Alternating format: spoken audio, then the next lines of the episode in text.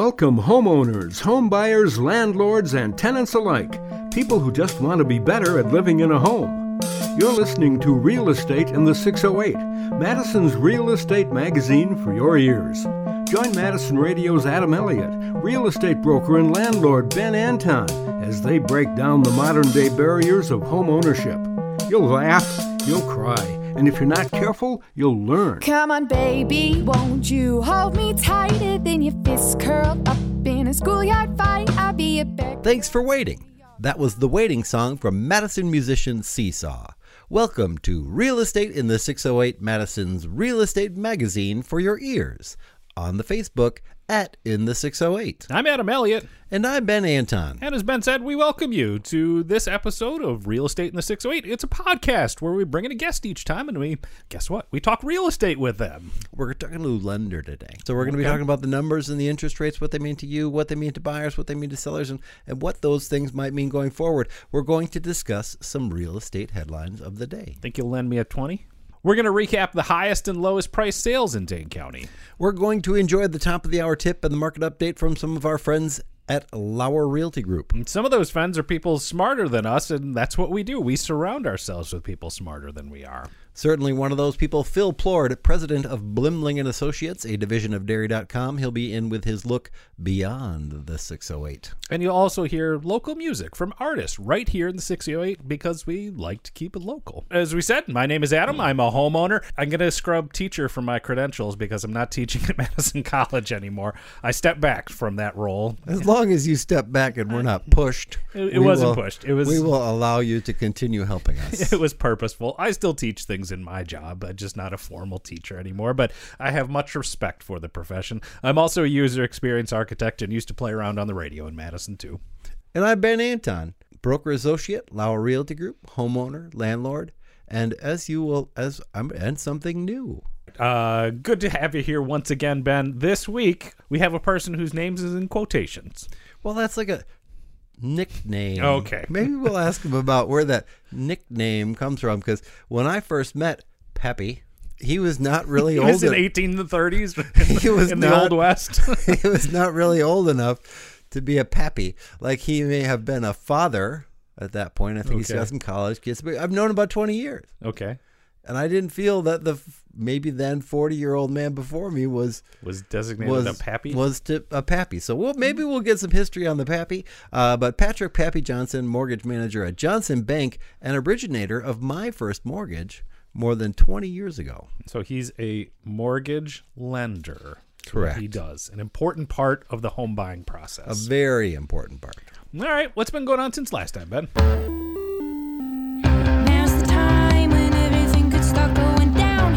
Some bad news today. My grandmother Lois passed away. Oh, sorry, dude. And she was 94. Okay. And it was not unexpected. Maybe she was a listener. So we'll pay a little. I don't think she. I don't know that she knew what a podcast 96 was. Know what a podcast is. But anyway, so I thought, well, how can I tie this into real estate? I like history. I like urban history. I also like eating. Okay. So here, mock chicken legs. Have you ever heard of a mock chicken leg, Adam? I mean, I know some people who are vegan who don't eat any type of chicken. Is that what we're talking about? This is not a mock chicken. This is chicken. It's actual chicken. No, it's not actual chicken. It's not actual chicken. It's mock chicken. It's chicken shaped. That's where the mock comes in, but often made from pork and veal. Oh. And mock chicken was one of Grandma Lois's go-tos. Like, this was like when she was when she was having everybody over and there were no holds barred and she was going to show her best, we had mock chicken legs. Also known as city chicken. Born out of the desperate times of our Great Depression, mock chicken was a way of bringing, if you imagine, the luxury of a chicken dinner to those who could simply not afford it. Oh, okay. So city living made butcher scraps of pork and veal more accessible and affordable. So these cubes, off the way Grandma made them, cubes of pork and veal alternating on a skewer, and then breaded, and then fried. So these mock chicken legs are also, because Milwaukee full of German roots. Sure. There's definitely some Polish influence here too in my research, but the Milwaukee public school system that was like the best lunch, the best hot lunch that there was mock chicken legs. So this was not just my grandma. This was not just some weird little Anton family thing. This was citywide. Okay. And so I will, in her honor, soon, very soon, maybe I'll have to report back on it, but there's going to be some mock chicken leg, some dining here at the Anton house soon. Having it at her home was also very performative, like, because they were on skewers, right? Sure. So it was kind of a contest. Oh. So like, how many skewers did you have on your plate after was like, oh, yes. Evidence. I've played this family game. Evidence sure, of yeah. how many mock chicken legs you ate. Uncle Randy was a big man, and he generally won the game. He was a home builder and a very big man, and he would usually win the contest. But it was you know, we're all winners. Oh. After eating your belly full of mock chicken legs from grandma's house. So everybody's a winner. So Grandma Lois, and I'll hope to make them soon. And we raise a glass. Indeed. To Grandma Lois.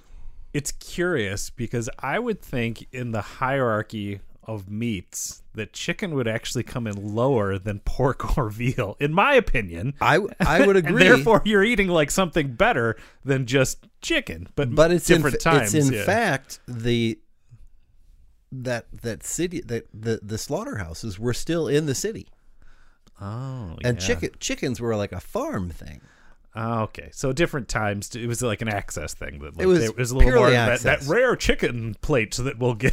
Right, because the chickens was like a farm thing. And sure, in the country, the poor people probably felt they were like poor and eating chicken because that's all they had. Yeah. But in the city, it was a fancy thing. Right. Chicken was fancy. All right, the luxury of a chicken dinner. Now for something a little bit more since last time mm-hmm. for Ben and real estate related. And I've mentioned this, but I don't know if I made it official with all y'all. I'm a licensed dwelling contractor. Oh, which is the same thing pretty much as like a general contractor. Okay. There is no actual license to be a general contractor. That's what everybody calls it. You just dwell around. So I'm now licensed and insured, and today I pulled my first building permits. Oh, as a dwelling contractor. Yeah. Okay. And you may ask, well, how have you owned so many properties for so long and never pulled a permit, Ben? How have you owned so many properties for so long and never earned a permit, Ben? You live in the house, which I have lived in many of my houses, you may do the work without a contractor's license. And that you can do if you live in a right. single family home, or if you live in a 2-unit, you can do that if you live there. Many of the homes that I own with Rhonda are 4 units. And for whatever reason, however this makes sense, you don't need to have a license to work on those houses either. If you are if you live in those, or just like you don't need it in general, just period. Those are 4 units. Those are different than 1 and 2 family dwellings. Okay. So yeah, you could, like Brandon that we talked to last month, building a 32-unit apartment building. You really don't need a license to do that. Oh my gosh! He has one, but yeah, anything above a 3, you're good. You just build it. You do whatever. So what is that? So for many years, I didn't need to be licensed to pull a permit because the buildings were 4 units, or I lived in them. Or you lived in them, right? And so now that we bought a couple single families in the last few years, and we're starting to do a lot more of that kind of work ourselves, it made sense for me to be licensed so that I could pull the permits, sure. and we wouldn't rely on some other contractor to do it. Congratulations. Yeah, for the most part, I guess right. it does. It's not a bad byline, right? Okay. You pulled teacher out. I put dwelling contractor in. Okay, we saved space. It was like a zero-sum gain, right? I can't say that I've done much in the last month. It's really been work, and work. But now I think I'm going to be looking for recipes for mock chicken. I think that's going to be on my game for the next month. There's another go-to, which was her heavenly hash, which is a lot more easy to replicate, and I make that all the time. That could feel like that's either a breakfast dish or it's the Cool Whip fluff dish. No, with Jell-O pieces. It's a stick. It's a stick to your ribs, tomato-based noodle meat. Oh, all veggies. Right. Not even close to what I was thinking then. No, I don't know. It's not quite a casserole or a hot dish for those of you from Minnesota. Yeah. But it's good. It keeps you warm. That's what warms you up with love. We should consider switching to the cooking format for our podcast. That's what's been going on since last time. What's been going on from the headlines? It's not often that Madison properties or specific properties make the national news, right? Rarely, I think, Because as we'll learn in the opinion of the author of this particular article, saying, in Madison, Wisconsin, of all places, because for who the hell would want to live there? Now a new streaming option in the local headlines due to its local tie-in. Buy My House on Netflix. Sellers subject their houses to a Shark Tank-style panel of real estate investors. This one of the episodes of season 1 will feature a black-clad, super modern home in Madison, Wisconsin, of all places. Anyone who loves Shark Tank and real estate is about to be hooked on Netflix's new reality show, Buy My House. Hosted by journalist and fashion designer Nina Parker, the 6-episode show features homeowners from across the country and Madison, of all places, as they try to sell their properties to one of 4 real estate tycoons on the spot, in the room. Here's your chance. Wow. The home on the shores of Lake Mendota, the local home featured, is sure to be lovely and pricey.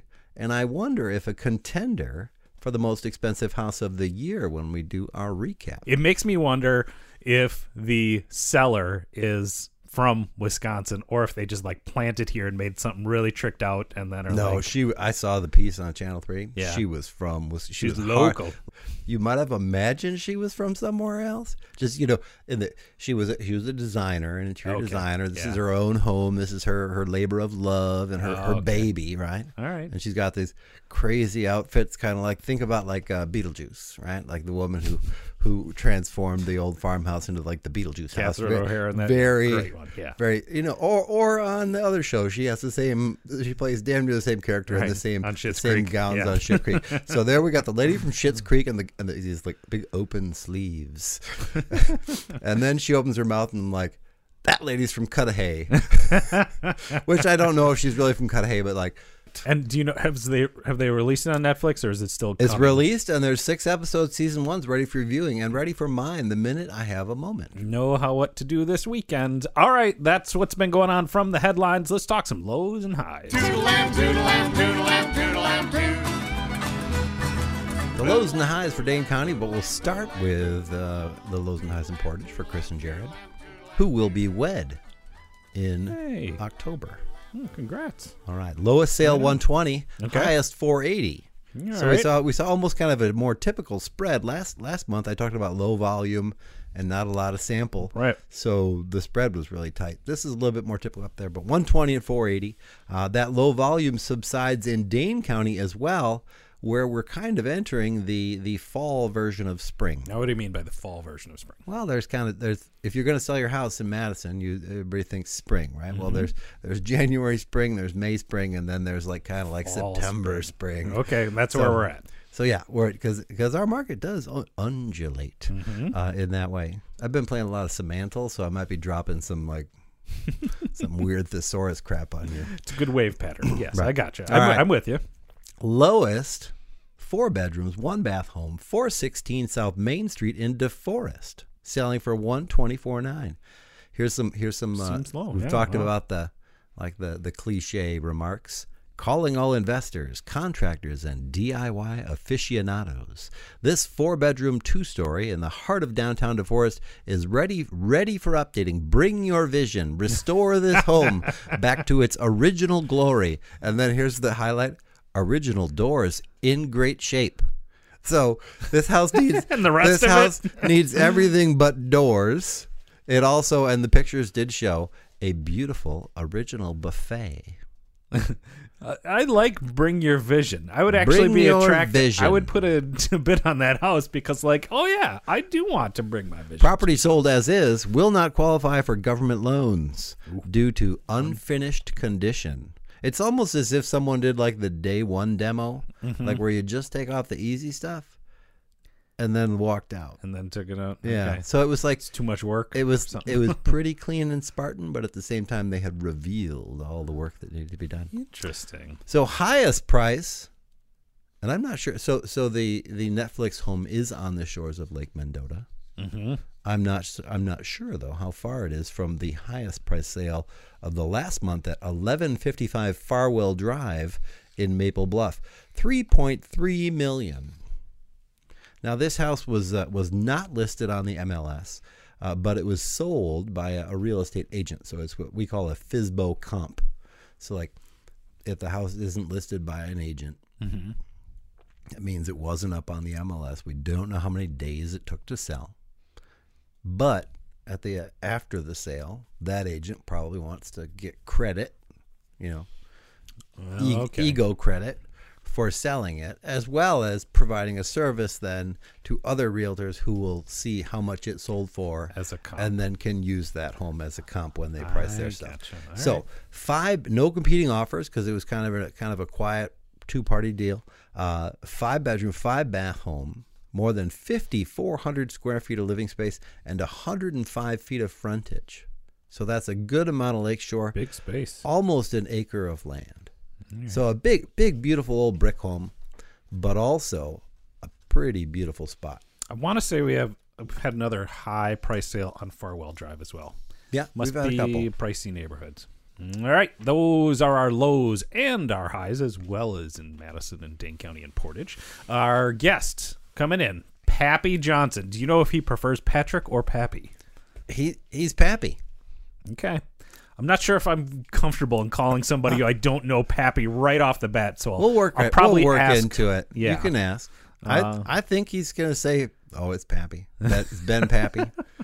All right. There's probably a story. We're going to have to ask the story.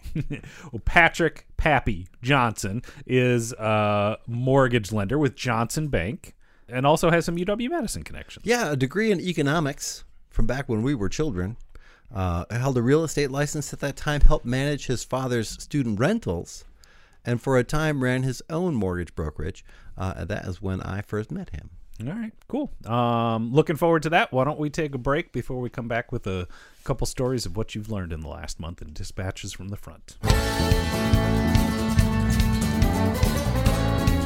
Hi, this is Liz Lauer, founder of the Lauer Realty Group. I take pride in having highly educated realtors who are passionate about their clients' pursuits. That passion translates into buying the right home, condo, or investment property, or when selling those same properties for clients, creating a highly stylized marketing plan that yields the best results. The core of the success comes from continually educating ourselves, our clients, and staying focused on key topics and strategies that will help us advocate for them like no other firm. Real Estate in the 608 is a window into our world that gives our listener market updates, current lending trends, home maintenance tips, remodeling help, and so much more. When you need our services, give us a call. Till then, sit back and enjoy and learn. You're listening to Real Estate in the 608 on the phone with us, the newly crowned monarch of first-time homebuyers, Asher Messino. And experienced ones too. and people. So you want to buy your first house, eighth house, Asher will help you. That's right. You know, we talk about what it costs. You know, we go in to meet the lender and we imagine that our monthly cost, or like that our cost of ownership, is rather predictable. But tell me why it isn't, Asher. Well, homeownership is just not predictable. I mean, there are things in your house that will need replacing that you will not have a heads up on. For example, of course, your furnace is going to go out on the coldest day of the year. Of course, your air conditioner is going to die on the hottest day of the year. There are just some things we can't predict. So first of all, anytime you're going to look at a home, you want to have an idea of what your budget will be for that home. So you're looking at the ages of the mechanicals, the roof, the windows, the appliances, and you're thinking, okay, what are going to be my costs in probably, you know, the next 3 to 5 years.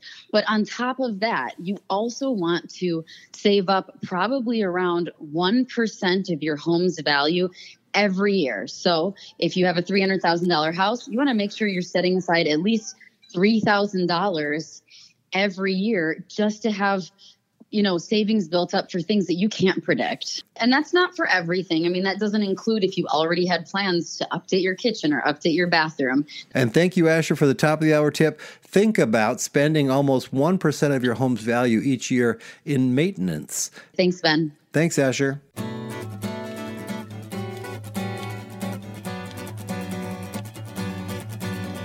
You're listening to Real Estate in the 608, Madison's Real Estate Magazine for your ears. My name is Adam Elliott, and Ben Anton is right here with me. Ben, it's time for Dispatches from the Front, a series of stories about homes that you purchased in the last year or so, we might be able to say now, and some of the lessons you've learned as you've been going through the remodeling, selling, renting process. I'm going to broaden the scope of that to just any old house I own. All right. Because of the things I learned this month, and I was able, this one I learned in the last several days. Okay. I talked about this being the fall, spring. Yeah.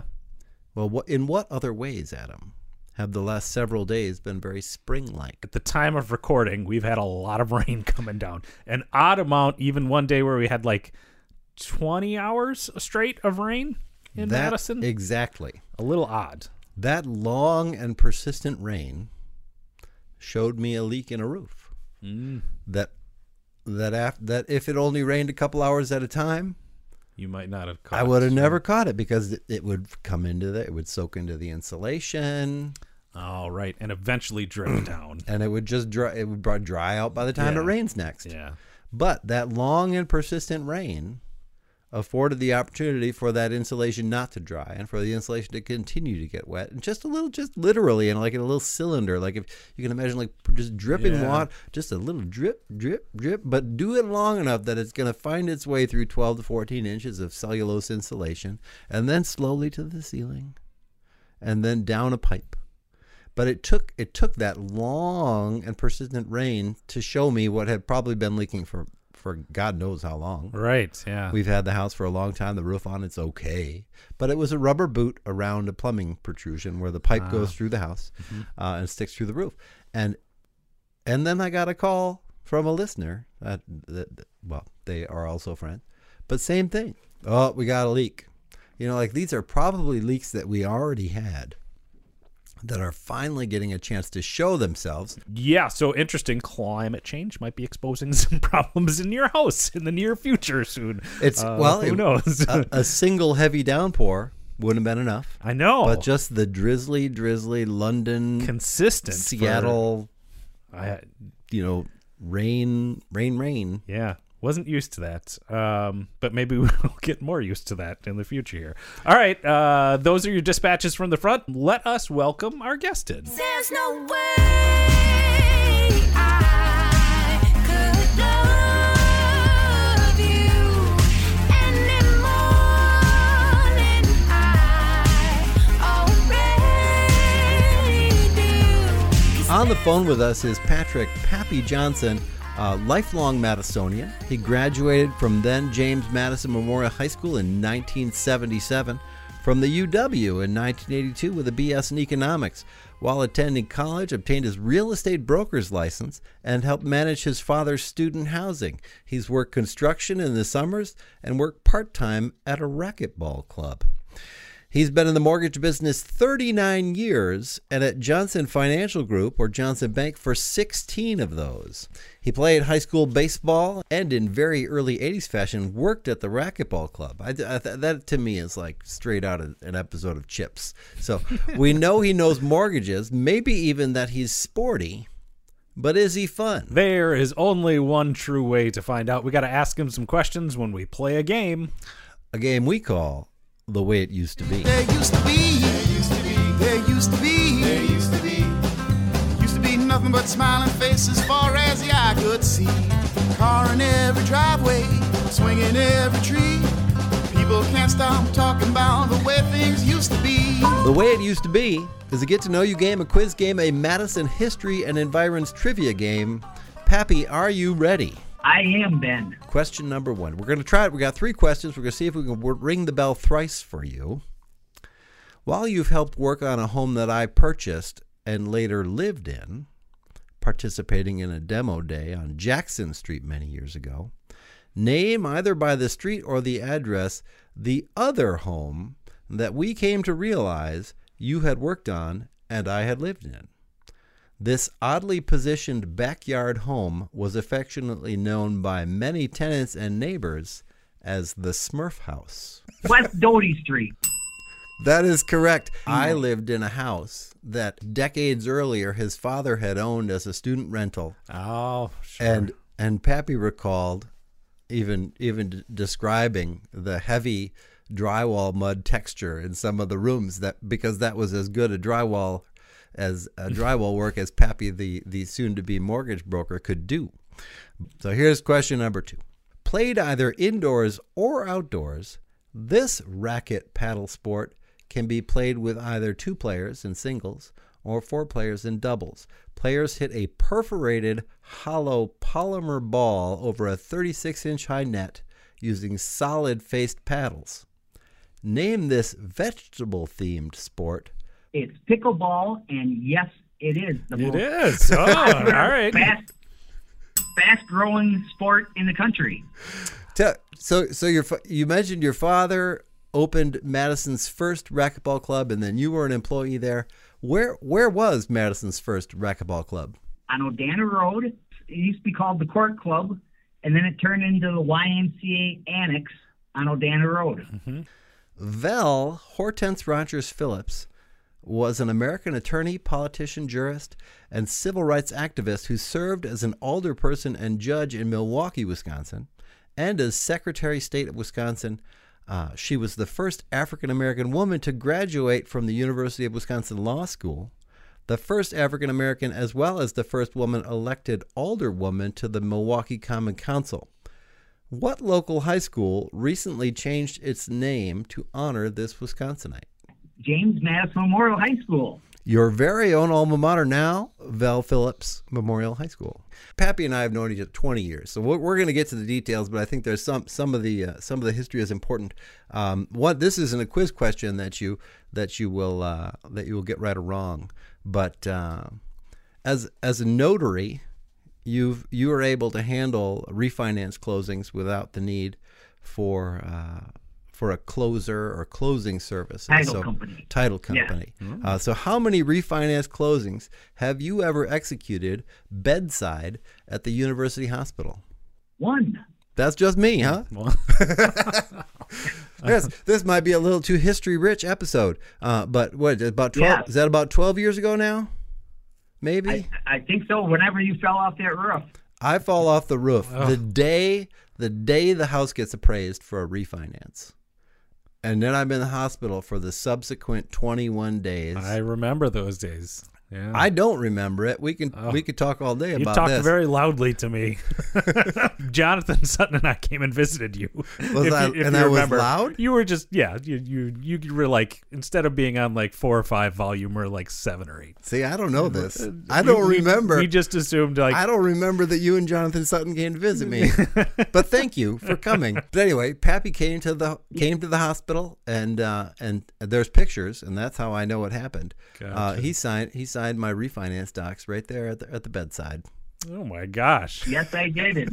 And now that I think about it, I probably should have given you some sort of mental test. Yeah, I was going to say, does a person need to be in solid mental standing to make sure those signing those things? Since the pictures are the only reason I can remember it, that might have been a good idea.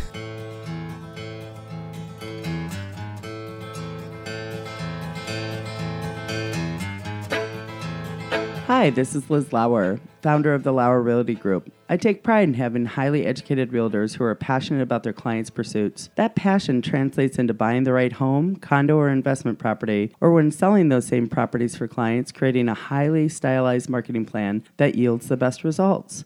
The core of the success comes from continually educating ourselves, our clients, and staying focused on key topics and strategies that will help us advocate for them like no other firm. Real Estate in the 608 is a window into our world that gives our listener market updates, current lending trends, home maintenance tips, remodeling help, and so much more. When you need our services, give us a call. Till then, sit back and enjoy and learn. You're listening to Real Estate in the 608, Madison's Real Estate Magazine, for your ears. On the phone with us, Azure Messino, What do we say about the market here in September? It is starting to pick up again. So every year it is slow in July and August and the first little bit of September. And as predicted, we are getting busier again. So just this past weekend, we were seeing a lot of listings have multiple offers on them. I personally had 4 new buyers reach out to me last week alone. So I think we are going to have a busy and strong fall. Summer gets really chaotic for families before kids return back to school and before people go back to the UW to work.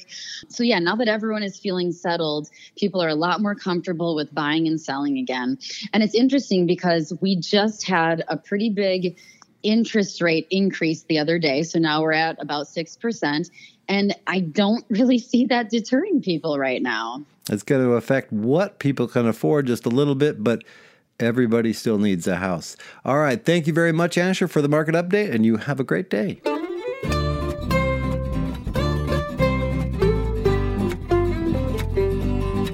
Clearly, we have some history, and I'm comfortable calling you Pappy.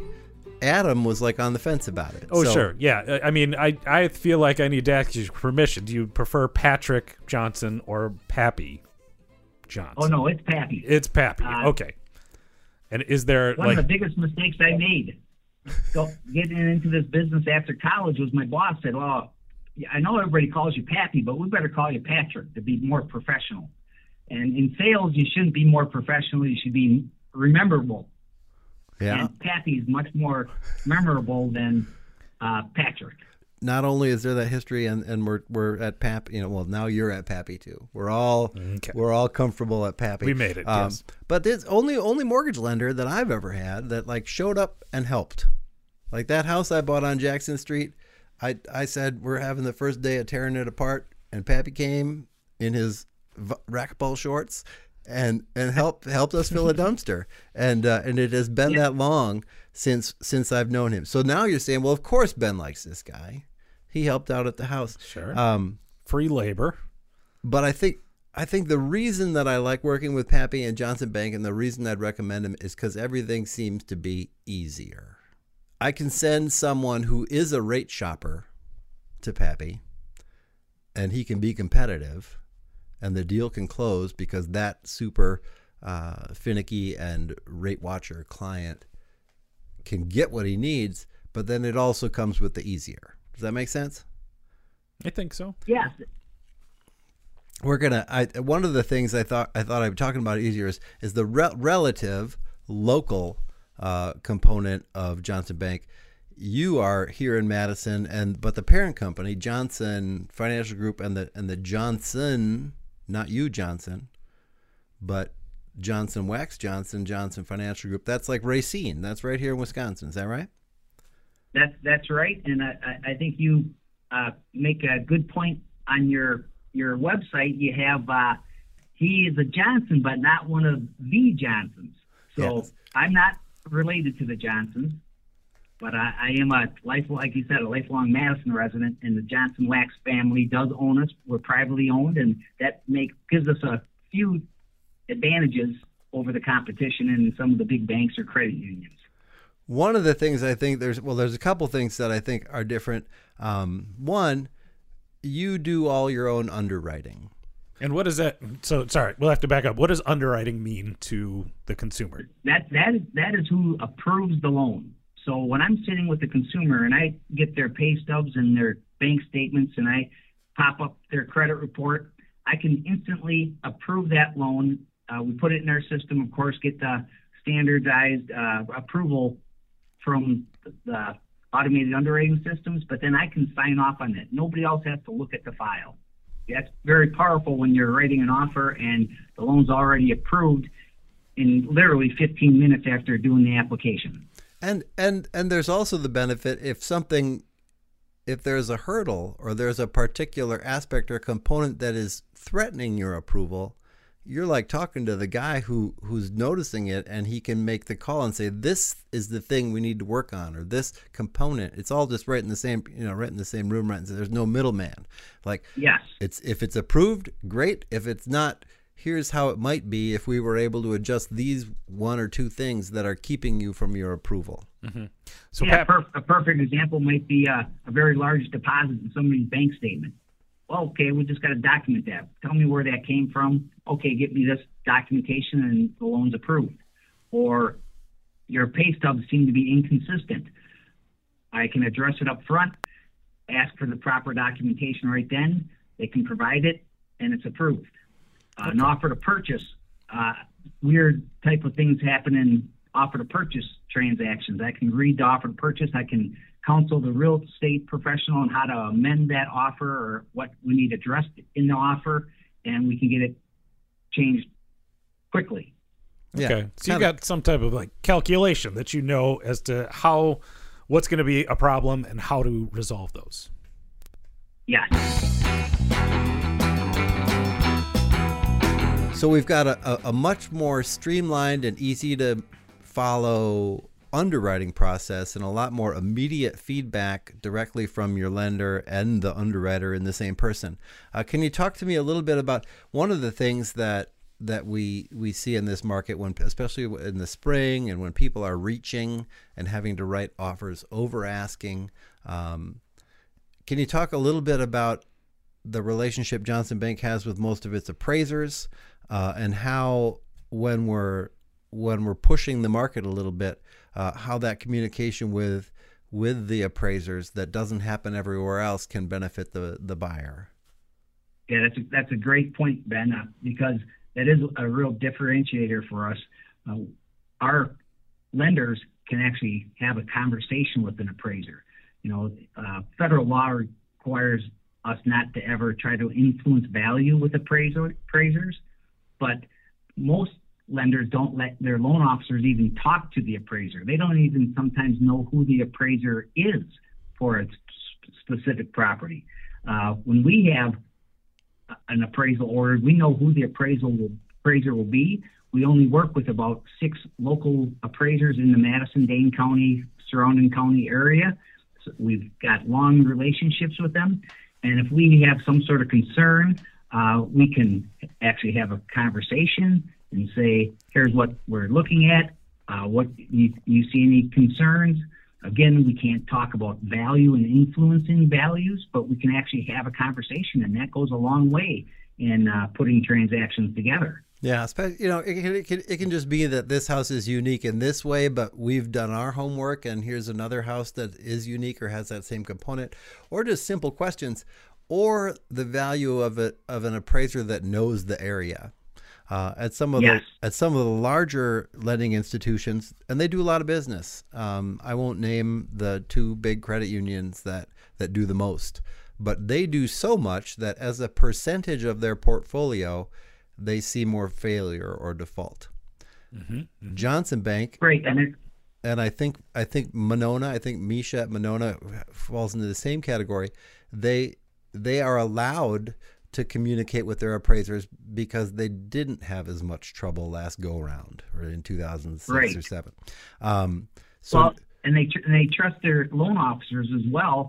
And then many of the lenders today are going with the appraisal management companies. Okay. And we call them AMCs, and they bid out jobs for appraisals. And sometimes they'll get appraisers, especially as it's slowing down now and there's not as much refinance business going on. I mean, it's literally a trickle.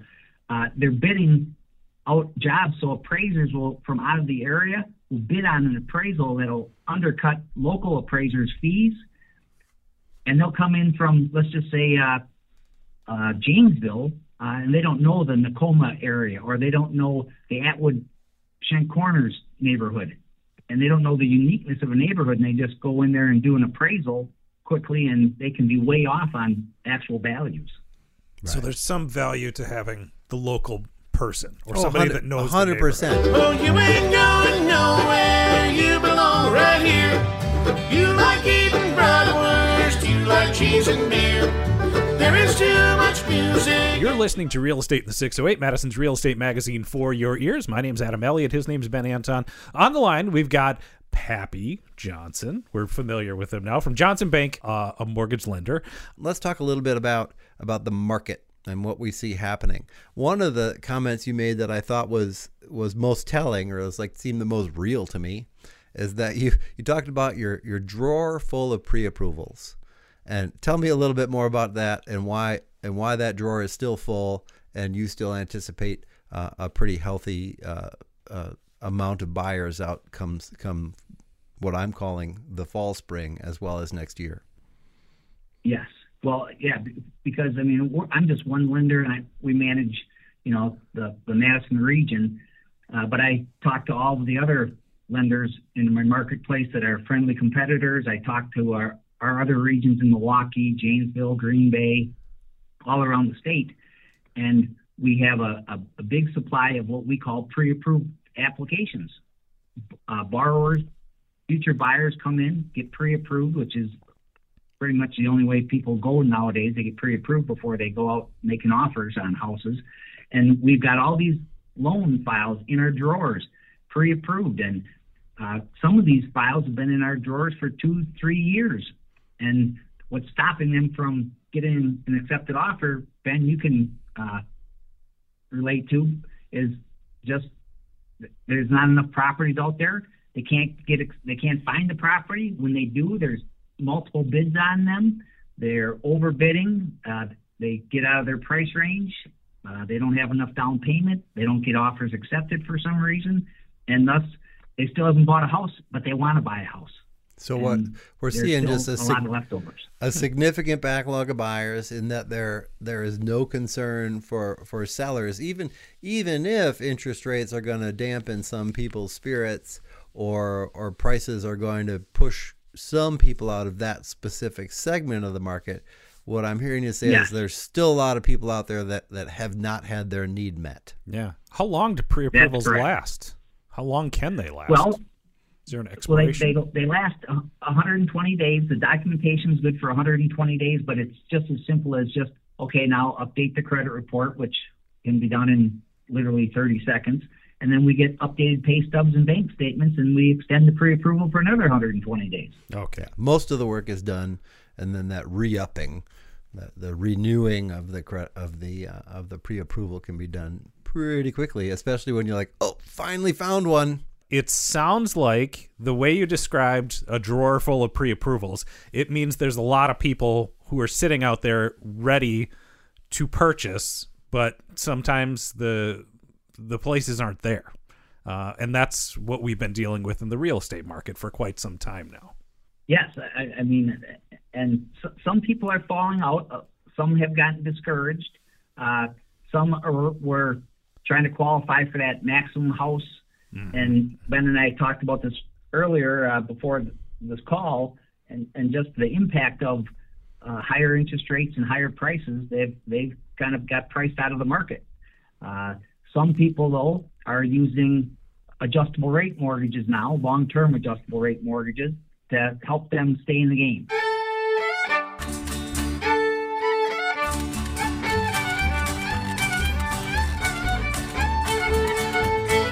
We'll call $300,000 an average home, even though that's slightly below the market's $360,000 average. But the difference in interest rate between today and 12 months ago, we're in the mid threes to the high fives. That's a 2-point swing. That's going to be $500 more per month for the same exact house. So if you were pre-approved up to X amount and you bought right up to it a year ago, you would not qualify to buy that same house today, because the payment for that same house would be $500 more per month. That $500 also translates into about $20,000 a year in income. So in order for you to qualify for the same price as you did a year ago, you or your spouse or your collective household would literally need to have seen an increase in salary of $20,000. Mm-hmm. And that's based on the debt to income ratio, and what Pappy and most mortgage lenders are looking for is that you're going to spend about 30% of your gross monthly income on your housing or your PITI.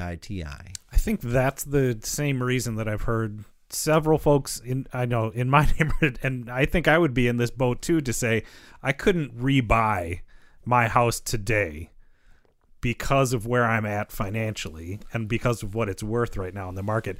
I think you'll see as interest rates go up, seller that might have wanted to sell a couple of years ago might decide that, you know, geez, I have my 3% fixed rate mortgage and my house isn't assessed as much as it's worth, so my taxes are lower.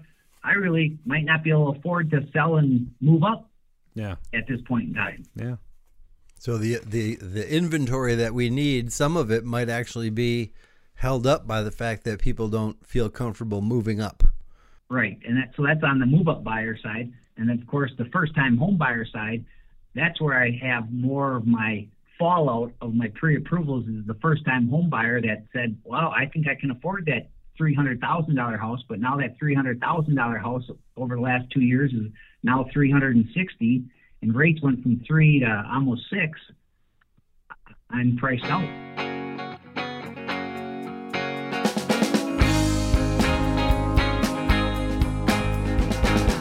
You mentioned the adjustable rate mortgage. Everybody, I think, especially when rates were low, was thinking, well, geez, borrow that 30-year money, get it at 3.5%. That's amazing. And it is. And I think that's about where my house is. But now that new interest rate, that higher interest rate, simply means a lot more money per month. Those 7 and 10-year adjustable rate mortgages, you mentioned a rate right now of about 4.5. So right about in the middle of where we've seen the 30-year over the last 12 months. Are those loans amortized over 30 years? Yes, they are. And what I like about them so much, I mean, having a 39-year history in the mortgage business and seeing interest rates go up and down, but mostly down over the last 39 years, is the fact that, you know, rates will change, but a lot of these first-time buyers won't be in the house much more than 10 years anyway. So a long-term fixed rate fixed for 7 to 10 years takes almost all the risk out of taking out an adjustable rate mortgage. Versus when we gave out adjustable rate mortgages 30 years ago, a lot of them were only fixed for 1, 3, or 5 years. And that's a very short term. So if we can fix something for 7 or 10 years at a 4.5% rate, for example, that's amortized over 30 years, your payments are lower. You have a lot of security in knowing that you don't have to worry about interest rates for 7 to 10 years. And then you have 7 to 10 years that you can decide, hey, is this a long-term house that I'm going to stay in for 20 years, 30 years? And maybe interest rates fluctuate back down. We hit a recession, which a lot of people are anticipating. In most recessions, interest rates will come back down. So there'd be an opportunity to refinance at that time. All right. I want to back up because I don't know if everybody – does everybody know amortization? I don't think so. Okay. So I said, are those loans amortized over 30 years? A 30-year amortization would mean that in 30 years, you literally paid it off, right? So, yes. And that means that with that long of an amortization, that the monthly payments are like medium-sized, right? Because like if you got a 15-year loan, those are going to be higher payments, but you can be paid off sooner. Right. If you get a 30-year loan, those payments are less, but it takes twice as long to pay off. So what we have here is an interest rate that is fixed first for 7 or 10 years, but the payment schedule, in fact, would take you 30 years to pay it off. But that is, and correct me, these 7 and 10 year products are fixed for either the first 7 or 10 years, even, Pappy? Yes. And then that's after those first 7 or 10 years, there is a cap that your interest rate can go up. It's not like you. It's so if you lock in today at this 4.5, and in 7 years the interest rate is 14%, your interest rate will only go up a certain amount per year. Is that right? Yes, and most of them, and most of them have a lifetime cap over that 30 years that they can't go up more than 6% above the start rate. Okay. So there's like a built-in worst-case scenario. And I think the smartest thing that he's saying is that, and I think when property values were declining, as they did 2011 to 14 maybe, people weren't selling as quickly. And maybe some people stayed in their homes longer than average. But when property values are on the rise, I think we're seeing people stay even less than that average 7 to 10 years. Yeah, I would agree. And you know, when I got in the business in 1983, they always said that first-time home buyer stays in their house less than 7 years. I think as interest rates came down and houses got bigger, some houses got bigger, that there was a segment that decided that they did stay in their house for 15 or years or longer. Mm-hmm. But now with the whole job situation and everything, people are much more nomadic, and they've changed jobs more often, changed cities. So I think that average is probably going back down again. That's mm-hmm. just look. I don't have any evidence of that, but I think everybody kind of sees that, feels it.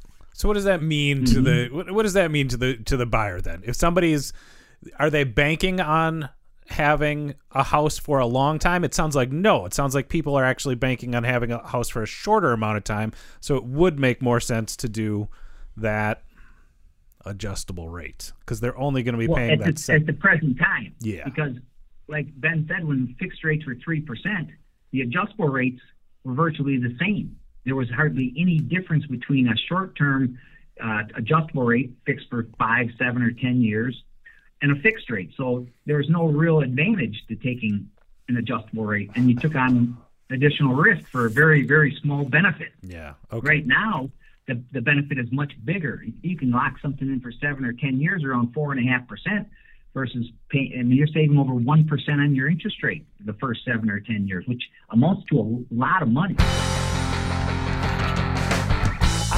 Almost every decision I make, I think, well, what's the worst case scenario? And am I okay with that? Yeah. And if today my choice is paying 5.78 or 5 or, you know, or 4.5 for 10 years, knowing that even in that 11th year, it's going to go up only a full point, which is still less than I'd be paying if I got the 30-year fix today. And that, in fact, it would be the 12th year where the interest rate would actually be equal to or higher than today's 30-year fixed.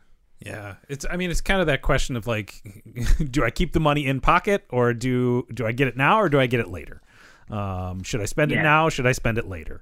And it's also about insurance too. It's some people just cannot think of anything else except the 30-year fixed because they just want to sleep at night. So it's an individual thing. There's not a right or wrong answer there. It's somebody's comfort, and that's one of the things as a, you know, I try to be a trusted financial advisor as well as just the mortgage lender, but we look at all aspects of things, and I talk to people about, you know, what their job growth is going to be, where they see themselves in 5 to 10 years, are they going to start a family, is this a long-term house, short-term house, etc. But you can walk a person through and talk them through their options so they know and they can make a good choice for themselves. Yeah. Sometimes it's an educated guess. Am I going to be Elon Musk rich in 5 years from now? My choice, probably not. But maybe someone else will. Yeah. Here's a question. Oh, go ahead. Well, you see it in different professions too, depending on what people do for a living, et cetera. They know that they come in here, they're going to be a visiting professor for 3 years. Oh, sure. Yeah. Mm-hmm. It's an easy choice. That young person that's buying at age 30 and they're not married yet, it's an easy choice because they think this is just their housing for right now. Where a young family with 2 young kids and they think this is the next house for the next 20 years, they gravitate towards the fixed rates. Yeah, it's good to note that like the right choice is the right choice for you, not necessarily the right choice for everyone. Correct. Let's take a quick break for Phil's phone in. We'll get his look beyond the 608, and then we'll be back with Pappy and one more thing.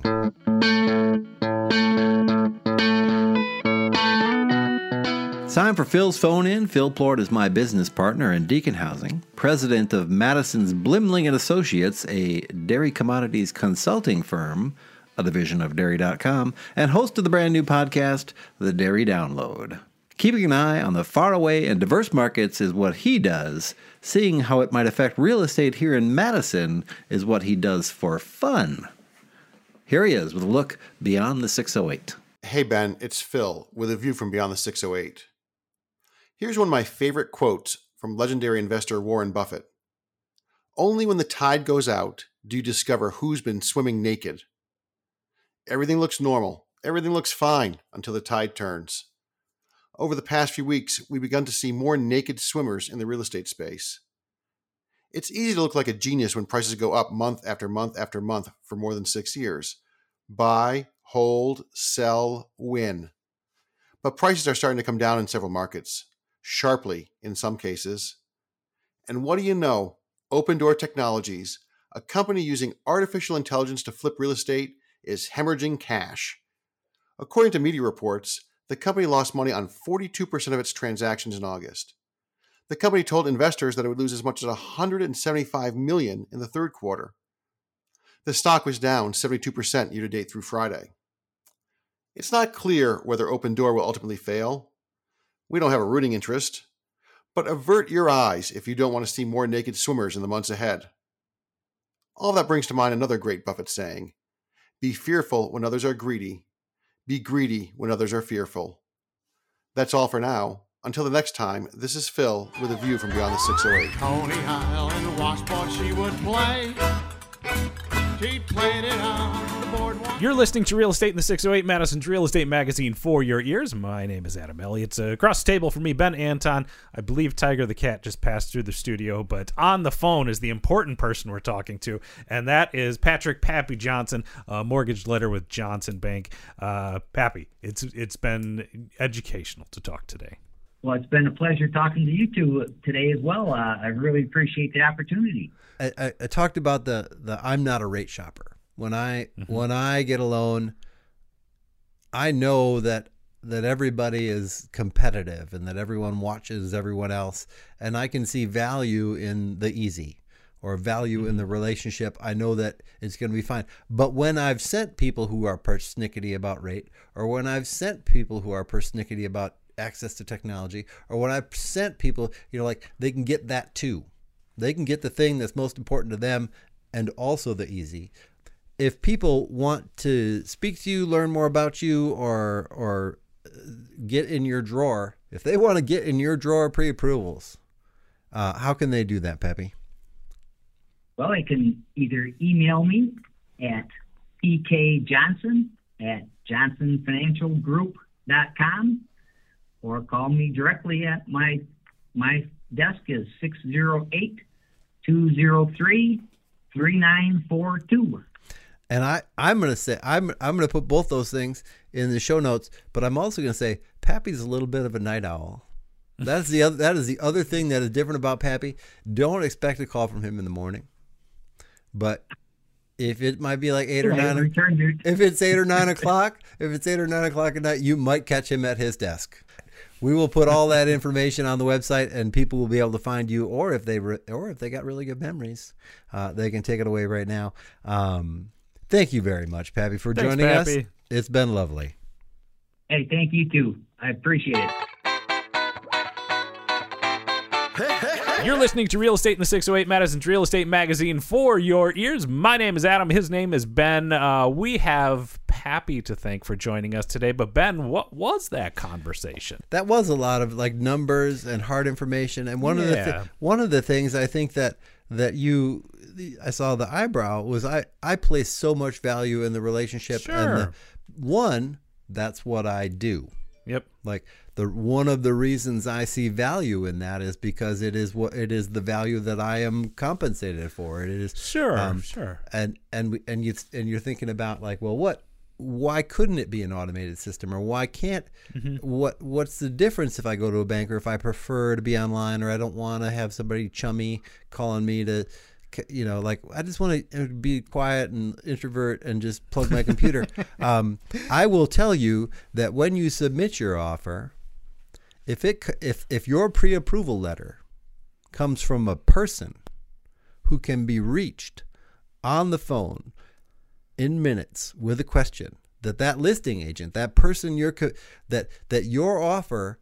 If the dollars amounts are the same across the top, and there's 5 offers on this house and they're all for the most part identical, and you've got one pre-approval from Misha or Pappy or someone who can be reached on the phone versus Quicken or Rocket or whatever the or tool. Some kind of automated system where you punched in a bunch of information and you might not be able to really talk to a person very quickly, but sure, the loan will close. Yeah. Your relationship, that relationship isn't only going to make things easier between the two of you, but it might make your offer look more attractive to the seller as well. I hear that. I mean, I think there's also an argument to the contrary too. So in user experience, we look at how to make things easier for a website. Like, how do we make that process easier? The human aspect of that job will actually be automated at some point. Like, I know my job will be eliminated in the near future because a machine can interpret intention based on repetition over time. That's what sometimes you call that artificial intelligence, about how you teach a machine to understand what it's going to do. And I'm sorry, Dave. And it certainly could go that way if we don't design it right. But I think I'm afraid I can't do that right now. Some of these processes people just expect to be like boop boop boop numbers. Am I yes or am I no, or should I keep going? And that's not saying Pappy. I think there's a space there that people need that human touch, because very likely this is probably one of the biggest purchases you're going to make in your life, right? And there's like a lot of money on the table, and that involves risk, and that gives anxiety, folks, and you want some control, and you might want to be able to talk to somebody. I feel like some of that is going to change through automation in the future. Claire and I were just having this conversation about how people choose to learn. Yeah. And for me, like how I choose to share or teach. I like to teach and share through personal experience. Sure. Yeah. She is in a position where in her new role at UW Extension, everything they teach and all of the programs they develop and the curriculum are evidence-based data. Sure. And I don't want your data. I want to talk to somebody who did it. I want to talk to somebody who touched it, felt it, failed, learned, and came back.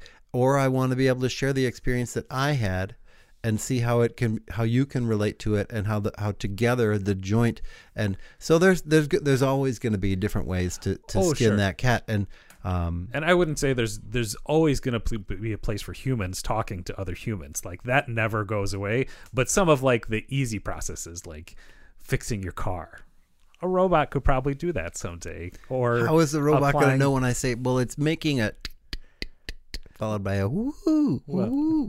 It will know the entire set of potential problems with your car, and it can go and deduce those types of things. But when you want to learn from people and have like a human-to-human contact, that's always going to be there. That's never going away. And I think that's what Pappy provides. So we went deep on relationship and lending, and also talked a little bit, though, about how interest rates have been affecting like literally your pocket. Like, your pocket is not as deep. Your normal pants now have girl pockets because they got that much smaller. Some cargo shorts for you there. Yeah. And then so not only did we talk about, we kind of went deep on relationship, but then also talked a little bit about like how it affects you, the interest rates, and then I think the other thing that touched me, or that made me think about, was his drawer of pre-approvals.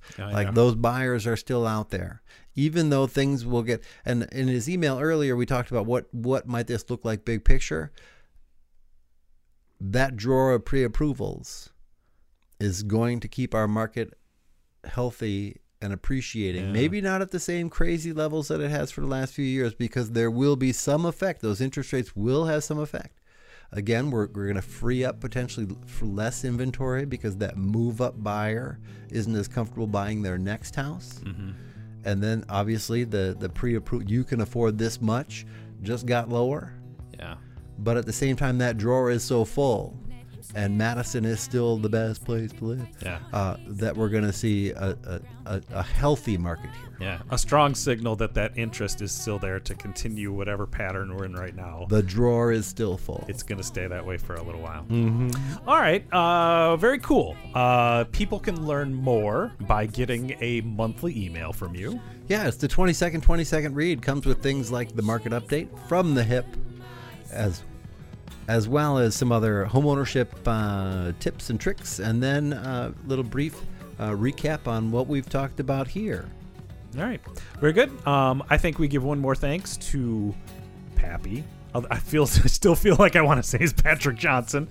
Maybe I didn't cross that bridge yet. At least now he's older than when I first met him, and the Pappy thing seems more appropriate. I kind of like that it was the explanation was actually it's his business. That's how you remember him, and now we won't forget that it's Pappy Johnson. So thank you to him, Pappy of Johnson Bank, the mortgage lender. Thank you to some of our musicians you've been listening to today. Renclaw, El Donk, The Oak Street Ramblers, Bob Westfall, Seesaw, currently on summer tour, as is the Mad City Jug Band. I think you can catch them at a venue near you.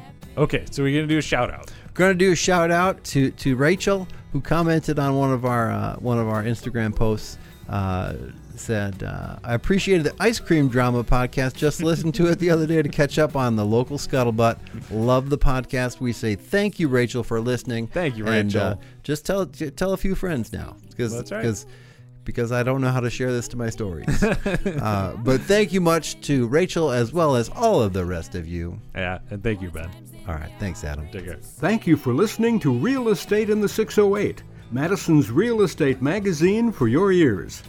Real Estate in the 608 is a podcast for homeowners, home buyers, landlords, tenants, people who just want to be better at living in a home. If you can't get enough Real Estate in the 608 between episodes, like us on Facebook at In the 608 or visit inthe608.com for archived episodes and show notes. Remember, until you tell us, we don't know. We appreciate your listening, as well as your ratings and reviews at your favorite podcast portal. We also welcome feedback and topic suggestions via email to ben@benanton.com. Come on, baby, won't you hold me tighter than your fists curled up in a schoolyard fight? I'll be your backup when you're calling my name. And come on, baby, won't you keep me safer than that high score on that pinball game you're always playing at your favorite arcade? And we could be taking the aims, and we could be record breaking.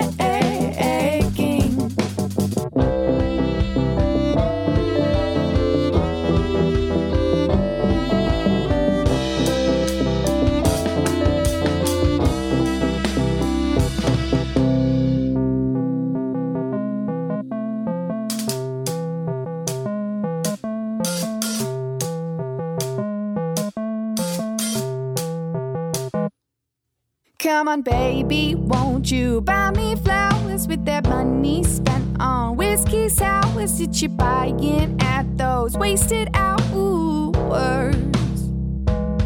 And come on, baby, won't you talk me sweet? Instead, I'm staring at this empty seat, 'cause you got someone else you'd rather meet. And we could be out to